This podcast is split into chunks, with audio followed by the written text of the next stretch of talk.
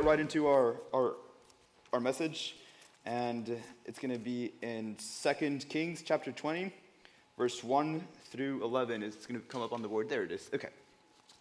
So, um, about that time, Hezekiah became deathly ill, and the prophet Isaiah, son of Amos, went to visit him. He gave the king the message This is what the Lord says Set your affairs in order, for you're going to die. You will not recover from this illness. When Hezekiah heard this, he turned his face to the wall and prayed to the Lord. Remember, O Lord, how I've, how I've always been faithful to you and how I've served you single mindedly, doing what pleases you. Then he broke down and wept bitterly. But before Isaiah had left the middle of the courtyard, this message came to him from the Lord Go back to Hezekiah the leader of my people, tell him, This is what the Lord, the God of your ancestor David, says I have heard your prayer and I've seen your tears. I will heal you. And three days from now, you will get out of bed and go to the temple of the Lord, and I will add 15 years to your life. And I will rescue you and this city from the king of Assyria. I will defend them for my own honor and for the sake of my servant David. Then Isaiah said, Make an ointment from figs so Hezekiah's servants spread ointment over him, and Hezekiah recovered. Meanwhile, Hezekiah had said to Isaiah, What sign will the Lord give to prove that he will heal me and that I will go to the temple of the Lord three days from now? Isaiah replied, This is a sign from the Lord to prove that he will do as he has promised. Would you like the shadow on the sundial to go forward 10 steps or backwards 10 steps? The shadow always moves forward, Hezekiah replied. So that would be easy. Make it 10 steps backwards instead. So Isaiah, the prophet, asked the Lord to do this, and he caused the shadow to move 10 steps backwards on the sundial. Let's pray with me.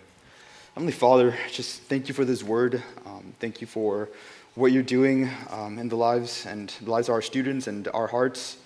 Father, I pray that your, your spirit comes and just dwells in this place right now. Holy Spirit, you just come and fill our minds, fill our hearts. Lord, get rid of any distraction that is, that is keeping us from, from hearing what you have to say and your truth. Now, if you guys take a moment, just pray over me.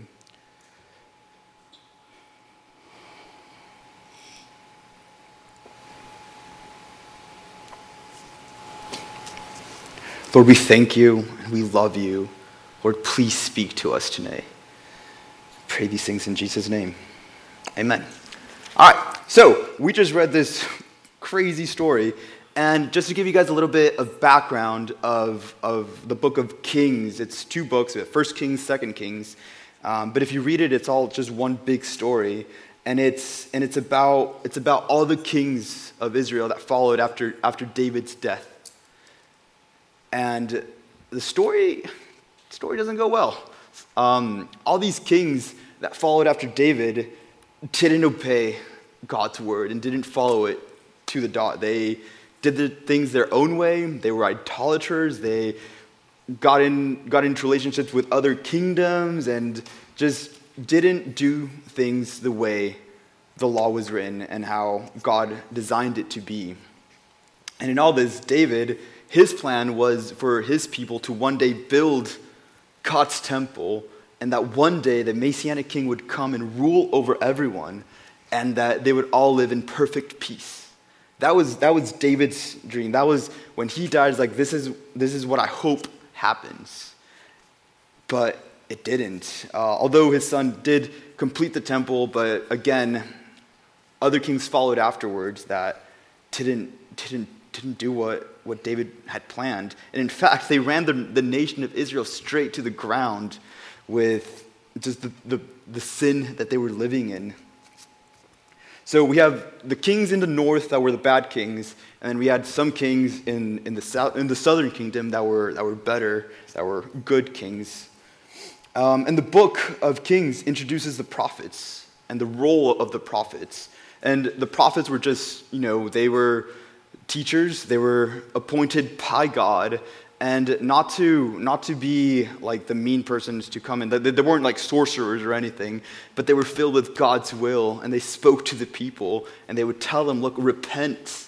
This isn't what god wants for you. This is not what god intended. You guys need to repent and turn back to his ways and go back like like king david um, in, in his reign when everything was was good so the prophets were there to keep things in check were, were there to challenge the people to, to repent and to turn back to God. And then during this time, right now, in, in, in, in chapter 20, there's a, there's a kingdom that, that is about to overtake Israel.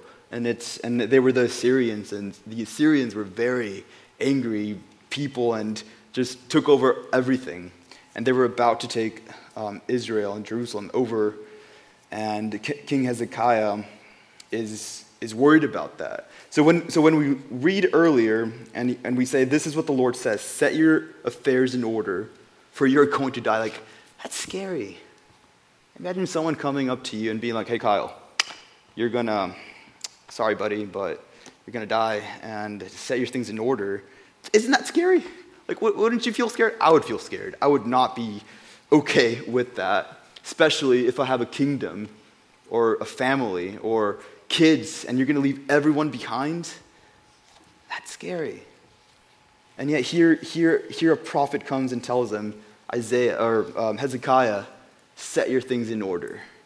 Because the Lord has, your illness that you have right now is, is going to kill you. And something that struck me is, is, is this.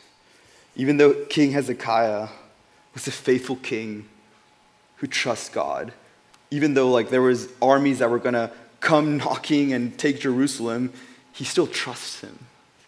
And I love love that he humbles himself before God.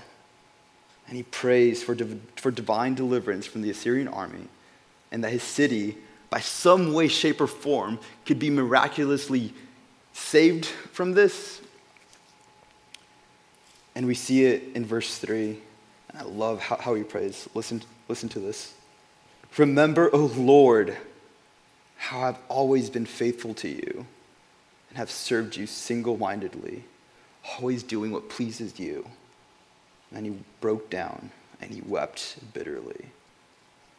Whoa. That's intense. That's intense. And, and I love how, how, how he says that because he, he says it in such a way that he's almost kind of like not complaining, but just remembering and asking God, Lord, remember what I've done. I've been good to you. I've served you well. I've done everything that you've asked me single mindedly, always looking to you and trusting you. Lord, please. You can hear it in, in his prayer. He doesn't say it, but he's like, I've served you well, but almost please save me. Save me. He doesn't say it here. But you can, you, can, you can hear it by the way he prays. And he wept bitterly. And it wasn't shortly after where Isaiah had just given him the news, like, you're, you're going to die. And Hezekiah prays, and Isaiah's not even out the door where, where the Lord turns back. He's like, Isaiah, not yet. Go back. Go back. Ha- have something for, for, for Hezekiah.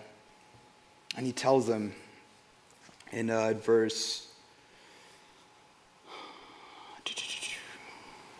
Oh, lost it. Anyways, small writing. There it is. I'm sorry. Verse 5 it says, Go back and tell Hezekiah, the leader of my people, this is what the Lord, your ancestor David, says I have heard your prayer and have seen your tears. I will heal you. That's awesome.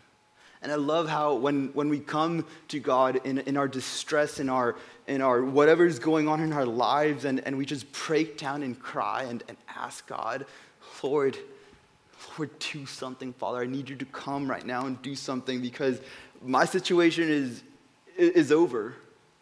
And God sees that. God sees your heart. And, and that's what He wants. He wants us to, to humble ourselves in such a way that we can't turn for, for you know, we, we're not going to go to, to someone else for help, to get us out of this situation, to get us out of whatever hole that we're in that we can't seem to get out of, or we just, we just seem to make it bigger. No. The word says turn to God and trust Him because He's the one that's going to deliver you from that. He's the one who hears you, He's the one that sees all the tears that you've cried when no one else has seen. And He carries them and, and He keeps them. And when the time comes for Him, He's going to grab those tears and pour it over your situation. That's going to flourish into something good. He's going to change whatever situation you're going through. And He wants to do it. But again, we have to humble ourselves. And sometimes, yes, it's good to cry, it's good to weep. It, it says over here, King Hezekiah wept bitterly. I've been there. I've wept. I've cried when situations don't seem to go well. And I know that only God can do something about it.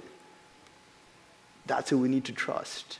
We don't, we don't put our trust in, in men, we put our trust in God, the one who can change our situation, the one who can bring back that something that's too far gone back into life.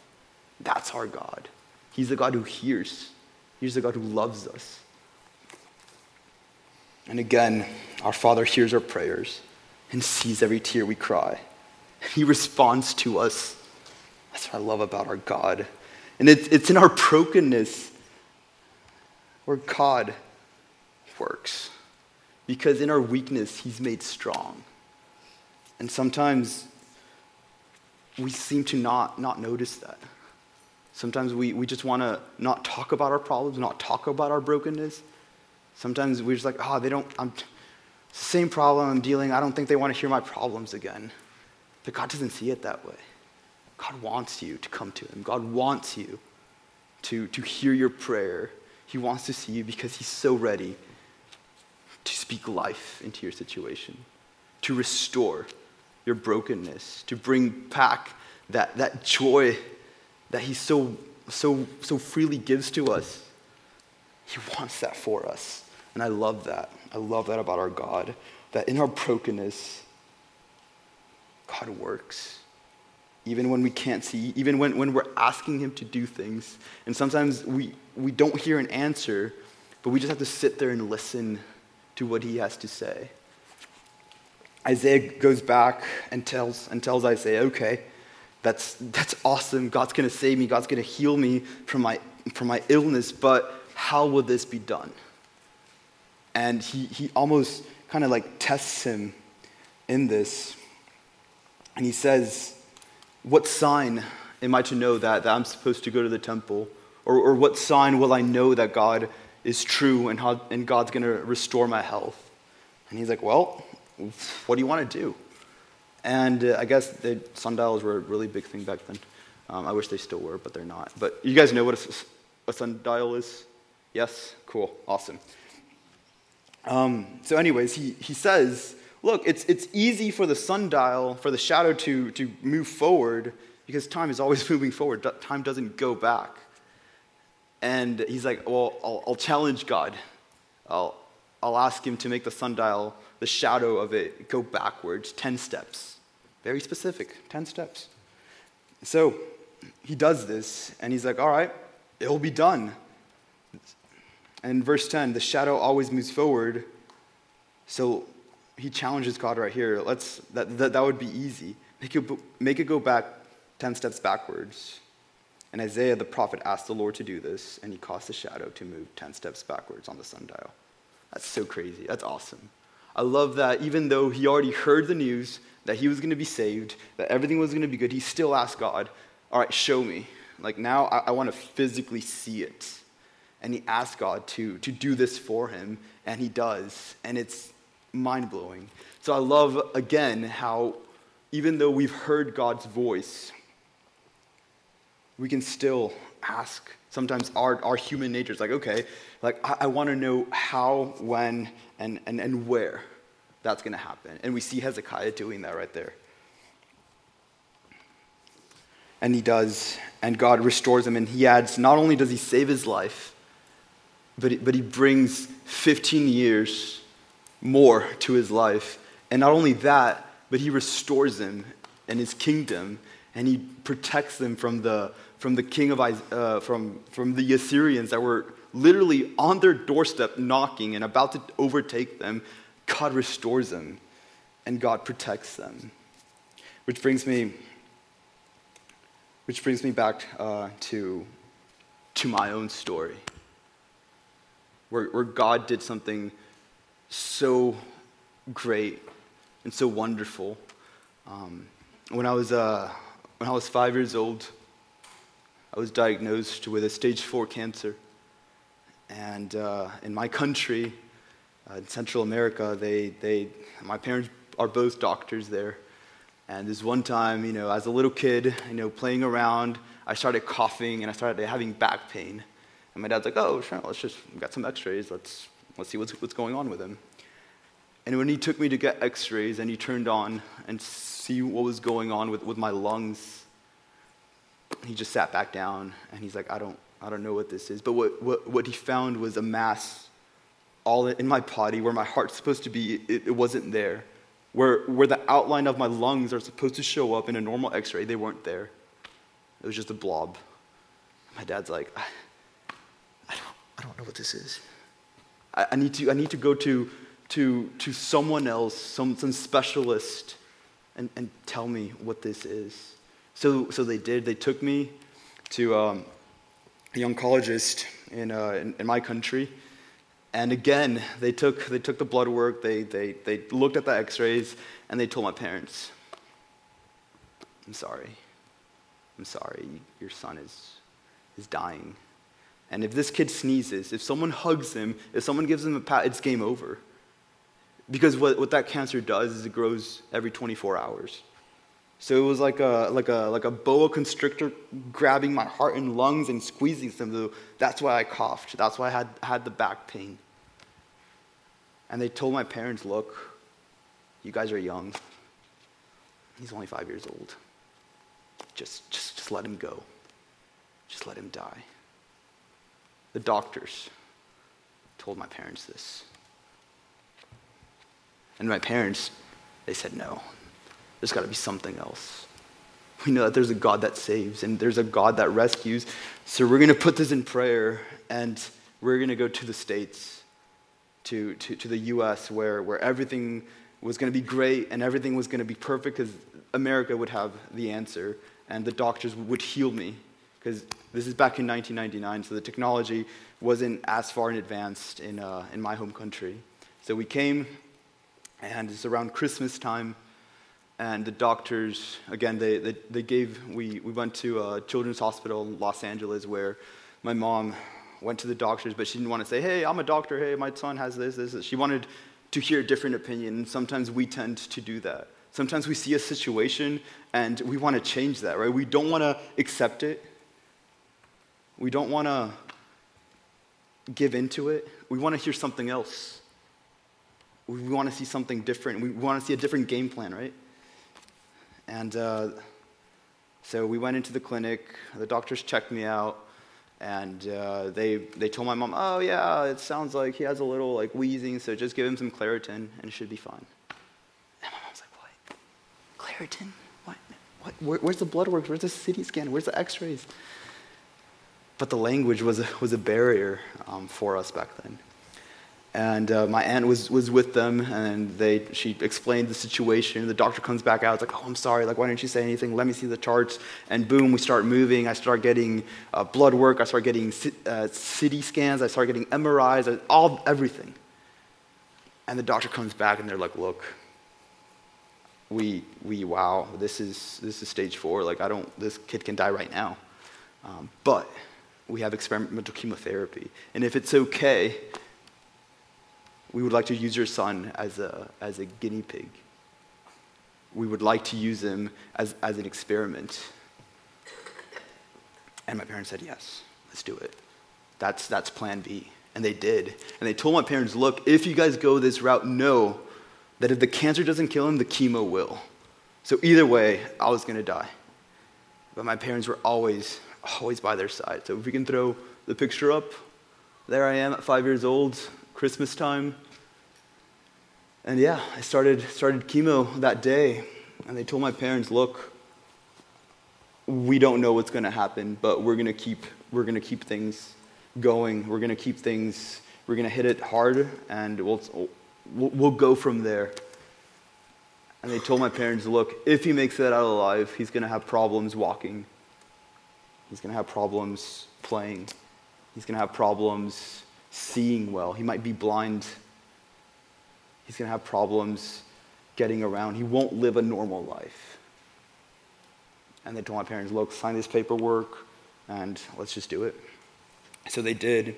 And eight months went by, and that, my hair gone. The chemo makes you makes you gain weight. It makes you chubby. It makes you makes you weird. But I was having a good, time. Man, it's a fire truck. Yeah, that's right. But I had to wear a mask because any little sport, anything, that could be the end of me. But there I am, having a good time. And um, as, as the chemo progressed, as, as, as the, every morning they would check, come in, take blood, go back, uh, there was a time where, where a nurse was supposed to give me another round of chemo and she messed it up. See, she, she switched the medications out. She gave me something that I wasn't supposed to have, and it gave me a brain aneurysm, and that means that my brain was bleeding.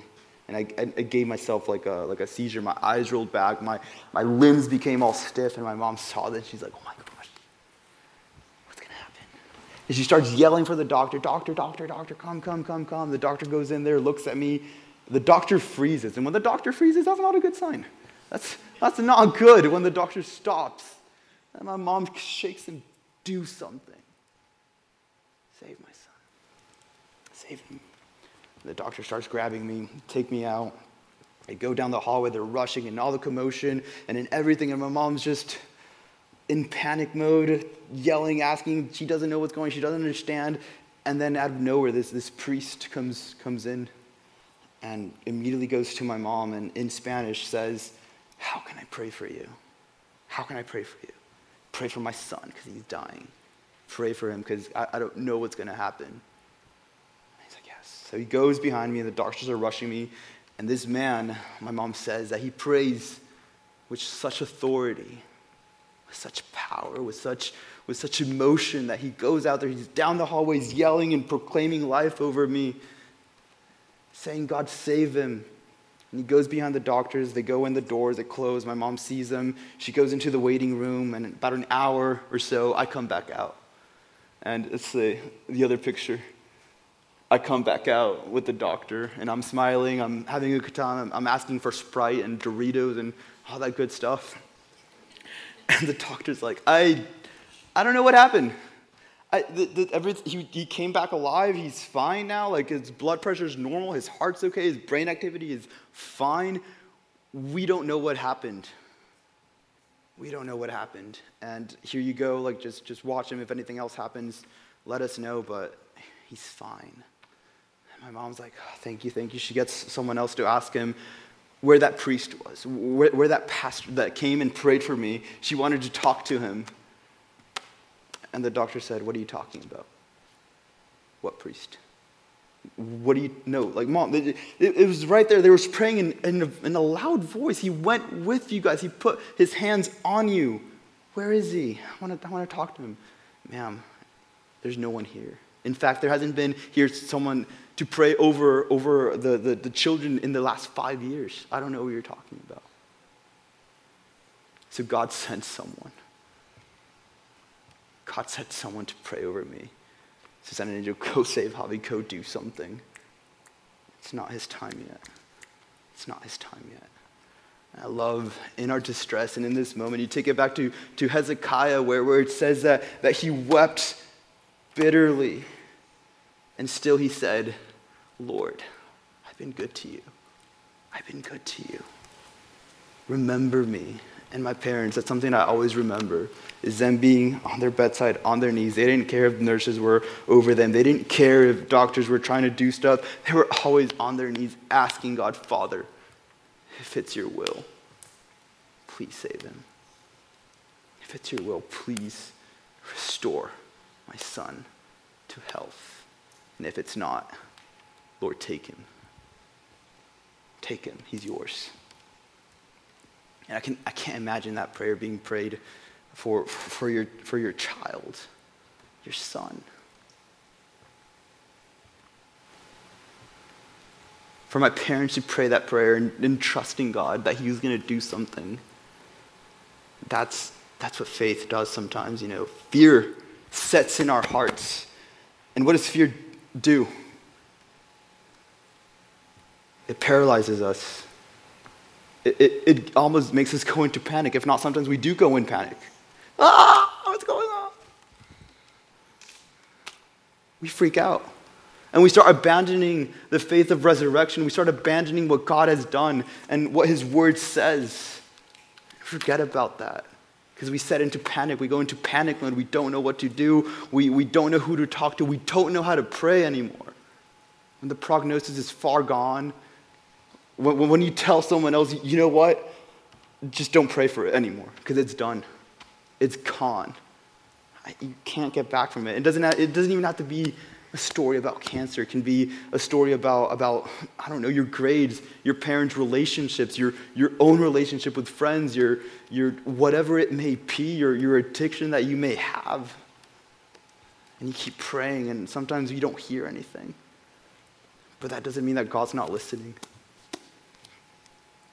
That doesn't mean that God's not seeing your tears. That doesn't mean that God doesn't hear or, or feel your pain. That's not what that means. God's always with us. God is always ready to, to, to jump in with us. But that's when we have to trust Him. That's when we have to allow, allow Him to come in and speak into our lives. Had Hezekiah just received the news and just been like, well, I mean, I was king, and I, I knew that we were going to get taken over by the Assyrians. Yeah, we messed up. Good. We, this is God's discipline for us, so be it. That's not what he does, though.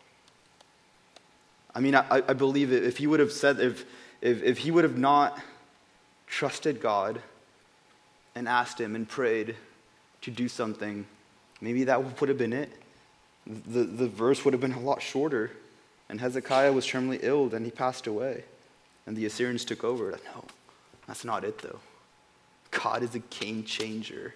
God is the one that gives the final say. He is the one that gives the final word to something. And back to my story, where the doctors told my parents, look, there's no way. There's no way that, that, that your son is going to make it out alive. If the chemo isn't going to kill him, the cancer will. E- either way, I was going to die. But then God, again, so faithfully restores me. And, and He gives me back that life in that moment where, where that priest came and prayed for me. Six months later, um, as, as I'm progressing with the chemo and all the checkups, they do one final checkup on me. And they said, Look, we're going to take x rays and see, see how much the tumors had reduced, if they'd reduced. And if so, surgery? Radiation? More chemo?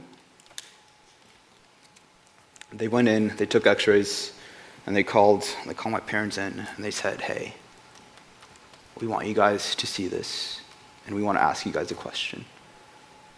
Do you guys want to stay here? Or do you guys want to go back to your home country? Mom, and, and everything that's going on, she's like, oh my gosh, it didn't work. Like maybe like if, if, if it didn't work, then, then at least we can take him back alive and we can bury him in our country. And my dad asked the doctor, doctor, what's going on? Let's, let's, let's see the x-rays. What did you find? And the doctor throws up the x-rays and um, he sees all, all my tumors are there. And uh, he, he turns on the new ones that they just took, and there was nothing there. There was nothing there at all. The tumors had gone, they disappeared, they were gone. The doctor said, Look, I ran the test five times, and I can't find the cancer. I don't know where it is. It's not in his blood, it's not in his lungs, it's not in his brain. There's no sign that this kid ever had cancer, and I don't know why. I don't know why.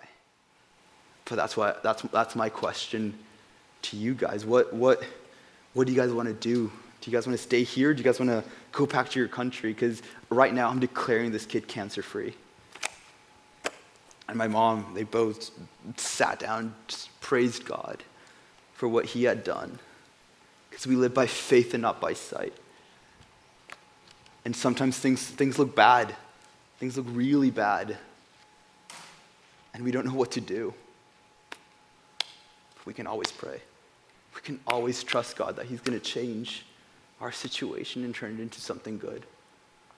Just like Hezekiah, where he prayed, where someone told him, hey, look, you have this situation, you're going to die. He didn't freak out. He prayed. He trusted God because he knew who God was. He knew what he has done and what he will continue to do because he's God yesterday, today, and forever. That's something about God's nature and character. He never changes who he is. And sometimes we, we again, we abandon the faith of resurrection. If we believe that Jesus can restore something and he can, God has the power to bring something back to life, and we start doubting that, we're in trouble. We are in trouble. And that's the thing that, that again, we always, always, always can trust God to do something, no matter what the situation is. So, as, as the doctors were telling my parents this, they said, Look, we want to continue with the chemo. The only reason why we want to do that is because we want to make sure that we got everything. But again, there's a risk. If we do this, he's going to lose his ability to walk because we're going to hit his, his nervous system. He might be in a wheelchair. He, he might use crutches for the rest of, of his life. Are you guys okay with that? And my parents in faith said, I know that our God has restored him, but doctor, you do what you have to do. Go for it. And they did. And another, another six months went by, and they said, Look, maybe, maybe with, with intense physical therapy, maybe your son will be able to walk. I was walking by day three. I was up and walking by day three, and I remember it so clearly. Where I think we have another picture with Dr. Anderson. Let's, let's see. There we go. There I am. And he grabs me by the hand and he starts taking me down the hallways and saying, Look, Javier's ru- running. Javier's running. By day three, things may seem impossible for us when, when that prognosis is, is crazy, when, when, when, when thoughts start invading our mind and it clouds our vision and it clouds our, our, our, our way of, of viewing God because it's something that we see and it's tangible. But God works in secret. God, God works in the unseen and He does things amazing. And He made me walk by day three. And science can't explain that. God can. God's good. God's good.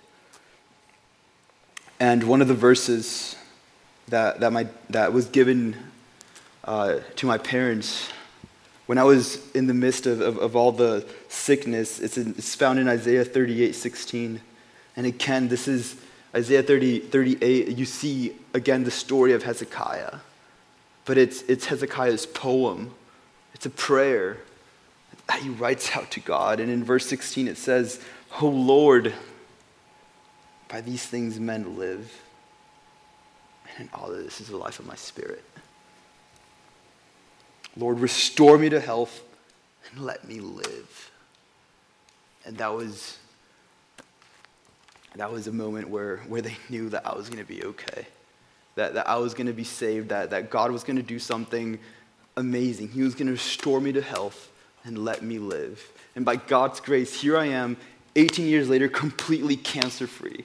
And it's by His grace and His goodness that I can stand here before you guys and say that God is good, that God is real, that God can, can, can bring back something from the dead that God can restore something that's, that's gone. That this world has, says no, God says yes. And we have to believe that. And we trust that God is gonna, is gonna come through for us. But again, We have to humble ourselves.